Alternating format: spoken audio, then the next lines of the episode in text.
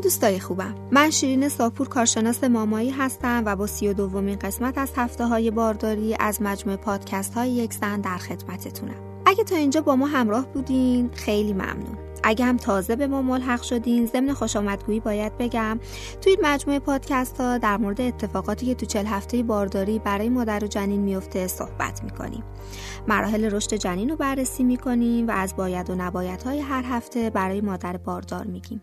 این برنامه رو می‌تونید از طریق اپلیکیشن یک زن و همینطور از سایر اپلیکیشن های پادکست مثل شنوتو بشنوید.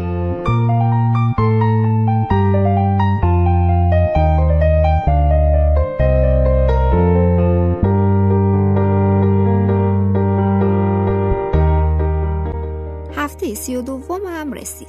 از الان باید شمارش معکوس رو برای دیدن کودک عزیزتون شروع کنید. آماده این؟ تو این هفته از بارداری انقباضات براکستون هیکس منظم تر میشن. اگه دچار شکم درد شدین بهتره به پزشکتون مراجعه کنید. تو هفته 32 بارداری جنین تقریبا به رشد کامل رسیده و به دلیل بزرگتر شدن کمتر می‌تونه شیطنت کنه و بیشتر لحظه ها رو در حال خوابیدن و استراحته. حالا دیگه جنین 32 هفته ای شما خودشو برای قرار گرفتن در وضعیت زایمان آماده می‌کنه. ممکنه درد در ناحیه لگنی داشته باشین که بهتره حرکات کششی رو انجام بدین. بدون بالا بردن شونه ها گردنتون رو چپ و راست کنید. در هر مکانی می‌تونید این کار رو انجام بدین. حاله پستان تیره تر میشه. علائمی مثل تنگی نفس، سوزش سر دل و ترشح شیر رو ممکنه داشته باشین. افزایش ترشحات واژن برای زایمان مانع عفونت میشه. حواستون به مخاط باشه. یکم مخاط زخیم و چسبناکه که دهانه رحم رو میپوشونه. و چند وقت قبل از زایمان به دلیل باز شدن دهانه رحم خارج میشه. اگه ترشحات آبکی داشتین ممکنه به خاطر پاره شدن کیسه آب باشه. شکم شما تو هفته 32 بارداری از استخون لگن تا بالای رحم بین 32 تا 36 سانتی متره.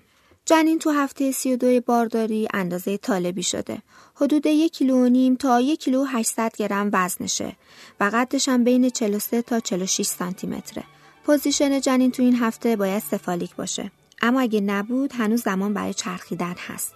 معمولا سونوگرافی و ویزیت پزشک تو این هفته انجام نمیشه اما ممکنه برای بررسی ارگانهای مغزی و اینکه رشد جنین در حد طبیعیه یا خیر آزمایشاتی انجام بشه اگه مشکلی تو سونوگرافی دیده بشه یا مادر باردار مبتلا به فشار خون، دیابت بارداری یا بیماری های دیگه باشه و یا حتی احتمال کوچک بودن جنین داده بشه یا حتی بارداری چند قلو باشه لازم تعداد سونوگرافی ها بیشتر بشه پس به شما توصیه میشه حتما زیر نظر پزشکتون آزمایش ها و سونوگرافی هایی که لازمه رو انجام بدین بین هفته 32 تا 36 بارداری ممکنه دوباره از نظر ابتلا به سیفلیس، سوزاک یا استروپتوکوک های گروه ب که یه نوع باکتریه و می‌تونه باعث مننژیت و عفونت خونی در نوزادان بشه بررسی بشید. اگه جواب تست مثبت باشه در طول زایمان برای شما آنتیبیوتیک تجویز میشه تا خطر انتقال باکتری به نوزاد کاهش پیدا کنه. اگه دچار لکه بینی شدین بهتره با پزشکتون تماس بگیرین چون ممکنه به دلیل مشکلات سرویکس باشه. بعد شکم ممکنه نشون دهنده این باشه که جنین در حال چرخشه و فشار بیشتری رو روی لگن داره وارد می‌کنه. اما بهتر پزشکتون رو در جریان قرار بدین. سردرد و تاری دید ممکنه از علائم پرکلمسی باشه. پس بهتر حواستون جمع این علائم باشه. رحم شما جای زیادی گرفته. پس ممکنه اشتهاتون کم بشه. اما می‌تونید تعداد وعده های غذاییتون رو بیشتر کنید و حجم اونها رو کمتر کنید. خوراکی های سالم رو مصرف کنید تا جنین همه مواد غذایی رو دریافت کنه. گروه مواد غذایی که برای برنامه غذایی خودتون انتخاب می کنید باید از حبوبات، سبزیجات، میوه، لبنیات و پروتئین باشه. آمینو اسید پروتئین ها برای رشد جنین ضروریه. با خوردن یک کف دست گوشت قرمز یا ماهی پخته این نیاز رو برای بدن تأمین می کنید. اگه خوردن گوشت برای شما سخته می‌تونید با خوردن شیر کمچرب، پنیر، ماست، تخم مرغ و یا حتی کره بادوم زمینی به عنوان جایگزینی برای گوشت استفاده کنید. احساس سنگینی در شما از خوردن غذا به مقدار کافی جلوگیری می‌کنه. پس بهتره با خوردن غذاهای زود هضم مثل میوه، سبزیجات، سالاد سبک یا ساندویچ های بانون توست با این موضوع مقابله کنید. تو دوران بارداری در صورت کاهش مصرف مواد غذایی جنین بیشتر از شما آسیب می‌بینه. خب مامانای عزیز تا اینجا رو امیدوارم علا رقم همه سختیهاش به سلامت پشت سر گذاشته باشین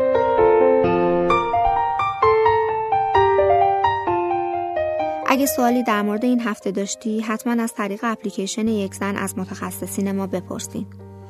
با ما تو پادکست های دیگه همراه باشین و به دوستای خودتون و خانم های دیگه هم معرفی کنید. خدا یار و نگهدارتون باشه.